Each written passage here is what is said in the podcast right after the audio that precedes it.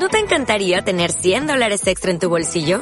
Haz que un experto bilingüe de TurboTax declare tus impuestos para el 31 de marzo y obtén 100 dólares de vuelta al instante. Porque no importa cuáles hayan sido tus logros del año pasado, TurboTax hace que cuenten. Obtén 100 dólares de vuelta y tus impuestos con 100% de precisión. Solo con Intuit TurboTax. Debes declarar para el 31 de marzo. Crédito solo aplicable al costo de la presentación federal con TurboTax Full Service. Oferta sujeta a cambios o cancelación en cualquier momento. Muy buenas y bienvenidos al Alimentólogo, el podcast de José Kenji. Un podcast con temáticas variopintas centradas principalmente en la nutrición, la salud y el ejercicio, aunque nuestra sección off topic está repleta de entrevistas y charlas a profesionales de otros sectores ajenos a la nutrición, como pueden ser profesionales del humor, profesionales de la música o de cualquier tipo de temática de entretenimiento. Me gustaría pediros antes de comenzar este episodio, una ayuda. Son los premios iVox 2020 y aunque escuches este episodio en otras plataformas como Spotify o Apple, no hay ningún tipo de problema, no hay que meterse en la aplicación de iVox y solo te pido que en el link que tienes en la descripción, ¿vale? Lo pulses y votes al alimentólogo, a mi podcast del alimentólogo para intentar ganar en la sección de bienestar de los premios iVox 2020, ¿vale? Solo os pido eso. Si de verdad habéis escuchado algún episodio del Alimentólogo y os gusta mi, trabajo, creo que un gran apoyo que me podéis dar es ese, ¿vale? Simplemente eso. Descripción, pulsar el link, poner vuestro correo y mi podcast del alimentólogo está en la sección de bienestar, votar y listo, no mucho más. Muchísimas gracias de antemano. Muy buenas, ¿qué tal? El otro día, un familiar mío me comentó, hostia, José, ¿cuánto tiempo inviertes tú en los podcasts, tío? Que te veo que estás todo el día, sacas uno cada cuatro o cinco días, mm, ¿qué lo haces por hobby? ¿Esto cómo va? ¿Tú cuánto tiempo inviertes en eso? Y dije, hostia, pues voy a hacer un recuento de cuánto tiempo invierto en la creación y en la publicación de un podcast cuando se hace bien, obviamente. Una vez que yo comencé con el podcast en febrero de 2020, una de las cosas que más me motivó a mí fue el hecho de decir, hostia, es que en verdad el podcast comparado con un canal de YouTube es mucho más rápido. Al final es formato audio, lo compartes de forma muy sencilla, lo subes a una plataforma de audio. No tiene tanta edición como un vídeo de YouTube, y es verdad. Un vídeo de YouTube tiene más edición y es más coñazo con el tema de la cámara, con el tema del micro, unir el, audio con, el, con la imagen, ¿no? Lo que pasa que conforme fui profesionalizando más el podcast, para que todo quedase bien y para que fuese al final como una compenetración perfecta entre plataformas de YouTube, plataformas de podcast y mi página web, pues obviamente cada vez he ido invirtiendo más tiempo, ¿no? A mí me hace muchas veces gracia cuando a los que somos creadores de contenido digital, yo lo soy desde 2010, sí que es verdad que de forma seria no fue hasta 2013 más o menos, que lo profesionalicé un poquito más. Pero a mí siempre me ha hecho mucha gracia cuando dicen, no, eso no es, eso no es trabajo, eso es hobby, no sé qué. Y más de gracia porque desde que ocurrió todo el tema del coronavirus y apareció muchísimo más el teletrabajo, eh, muchos profesionales de mi sector, entrenadores, nutricionistas, de clínicas presenciales, antes no trabajaban con el tema online porque decían que no, eso era solo hay que trabajar presencial porque no tiene una, no tiene una buena dinámica el trabajo online. Y a raíz de ahí han visto el cielo abierto diciendo, hostia, pues el online es un método de trabajo muy sencillo, mucho más rentable porque es menos costoso, no hay costes físicos, no sé qué. Y ahora parece que para muchos profesionales que antes no usaban el online parece que han descubierto ahora mismo América, cuando hay otras personas como yo que llevamos mm, utilizándolo muchísimos años y nos han tomado como vagos, ¿no? Por, por trabajar desde casa, ¿no? Y desde que estoy a tope con el podcast, ya sabéis perfectamente los que sois oyentes míos, que bueno, mm, aparte de que es una de las plataformas que más me ha flipado desde que comencé a divulgar, pues sí que es verdad que es una plataforma que consiguió una audiencia muy diferente respecto a lo que he tenido durante toda la vida con Instagram, con los vlogs y demás. Y al final es una plataforma más que utilizo ¿no? para vender mis servicios dietéticos a través de patrocinadores, a través de links externos a mi página web. Y nada, hay todavía gente antigua, arcaica, que no entiende que esto es una forma de trabajo. Aunque, bueno, sí que es verdad que en algunos, en algunos episodios al estar patrocinado sí que mm, gano dinero directamente porque ese, el episodio X está patrocinado, pero hay otro, la mayoría de los episodios no están patrocinados por ninguna empresa, por lo tanto yo no gano dinero directo con esos episodios, pero bueno, sí que es cierto que indirectamente al final todo es una compenetración con el SEO de Google, con mi página web, entonces al final puede generar clientes de manera muy largoplacista. Lo que comenté, eh, la conversación que tuve con mi familiar y dije, bueno, voy a hacer un, podcast comentando cuánto invierto hoy día actualmente con, con, la creación y con la publicación de un episodio. Sí que es cierto que si un podcast se hace de manera un poquillo cutre, de manera un poco básica, o los típicos creadores de podcast que sacan un podcast cada mes o cada dos meses que no le dan tanta caña, pues obviamente mm, tardan menos tiempo, ¿no? Pero yo me he quedado flipado, para que luego digan que esto no es trabajar, ¿vale?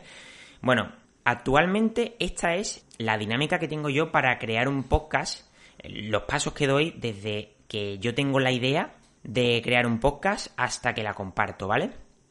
Sí que es cierto que depende del podcast, mayormente voy a tardar más o menos. Básicamente este podcast, por ejemplo, este que estoy grabando, voy a tardar menos, básicamente porque no tengo ningún invitado, porque va a durar menos de una hora y porque todo es mucho más sencillo. Pero esto que voy a contar va a ser una entrevista normal de las que hago, que dura una hora aproximadamente. Ojo a lo que voy a contar a los pasos. Vas a quedarte flipado. Así que, sin más, vamos a ello.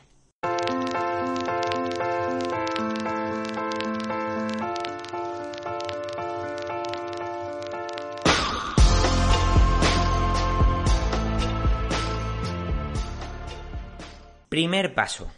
Guión de la entrevista un guion que dependiendo de la dinámica que yo tenga o los formatos que yo esté en la profesión del entrevistado, pues obviamente voy a tardar más o menos. Si es a un invitado, un amigo mío que me conozco su vida perfectamente, pues en la elaboración del guion voy a tardar menos respecto a si yo entrevisto a un músico, en lo que no estoy tan especializado como en la nutrición y voy a tardar más. Pero bueno, haciendo una media, yo un guion aproximadamente tardo entre 20 y 30 minutos.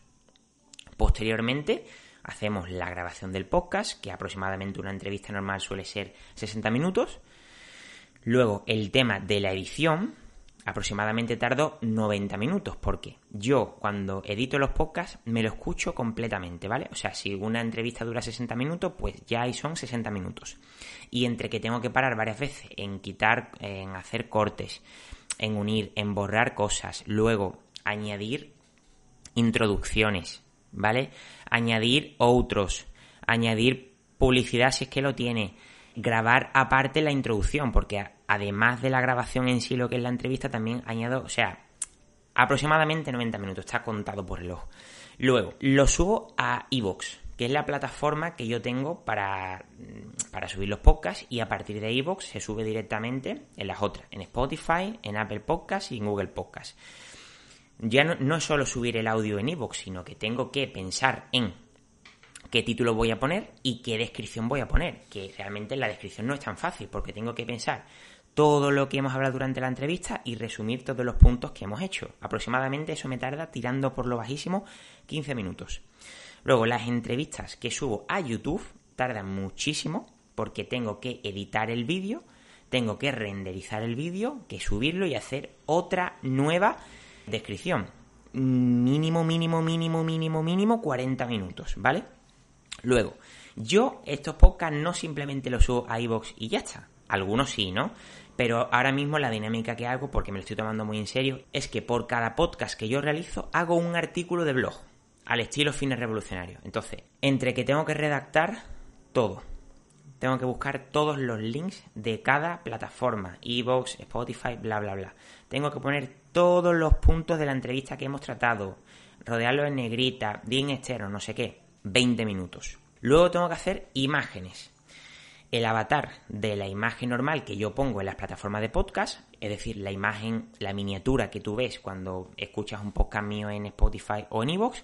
Y luego tengo que hacer un banner, otro banner personalizado diferente, que es el que pongo como miniatura en el artículo. O sea, son dos. Pero es que luego ahora estoy metiendo los audiograms, que son esos resúmenes de un minuto en el que sale el diseño y la foto del entrevistado mientras se va escuchando un minuto de la entrevista eh, con el lyric, con el lyric video, en el que sale, mientras el entrevistado va hablando, sale perfectamente eh, todo lo que está diciendo de forma escrita. Aproximadamente 30 minutos entre eh, subir el audio, modificar el texto de lo que está hablando el entrevistado, exportarlo 30 minutos y ya luego lo comparto. Que compartir en redes sociales no es tarea fácil, porque yo soy el pejiga que hago. Twitter, tengo tres cuentas de Twitter. Tengo que crear todo el texto específico, es decir, arroba josekenji, arroba alimentología y arroba alimentología cruda. Luego lo comparto en LinkedIn, ¿vale? Luego en Facebook, que tengo cinco grupos diferentes, tanto en mi perfil personal de José María Puya, como en mi página de alimentología cruda, mi página de alimentología y en dos grupos que tengo yo creados, uno que se llama Alimentólogos, que es de nutrición, y otro de Ciencia y Tecnología de los Alimentos. Lo tengo que compartir en esos cinco sitios. Luego en Instagram, tanto como publicación como stories. Entonces, todo eso al final de todo lo que tengo que escribir, redactar, mortal, aproximadamente unos 50 o 60 minutos, o sea, contado por reloj. Finalmente, haciendo un sumatorio, me da una media, una media, una media de entre 5 y 6 horas. 5 y 6 horas. ¿Qué hago yo? Pues que todo esto lo suelo hacer entre 2 y 3 días, ¿vale? Suelo dividirlo en 2 o 3 días porque es una locura, no se puede hacer todo en un día, o sea, se puede y alguna vez lo he hecho, pero es una locura, acaba reventado. Una media de 5 horas y media, 6 horas por cada podcast que realizo, para que luego digan que no se trabaja creando contenido digital. Y nada, esto sí, no es solamente un puro hobby. Tengo la suerte, otras muchas personas no pueden decir lo mismo, que mi trabajo es mi gran hobby. Tengo esa gran suerte y por eso mismo yo lo aprovecho. Obviamente, si mi trabajo es mi hobby, aprovecho y echo más horas de más. Por lo tanto, al final el podcast para mí, aunque es un entretenimiento y me lo paso súper bien, también es una forma de promoción y una forma perfecta de mi trabajo para compenetrar todos mis servicios con toda la divulgación que hago. Pues sí, eso es lo que yo tardo en crear un podcast hoy día. Al principio lo hacía todo un poquillo más cutre y todo más amateur y no sé, tardaba dos horas y media, tres horas, pero ahora mismo fijaos lo que tardo. Pues nada, espero que os haya gustado, espero que os haya servido interesante y si tenéis cualquier duda me ponéis por los comentarios. Así que nada, nos vemos en el siguiente episodio. Un fuerte abrazo a todos y a todas.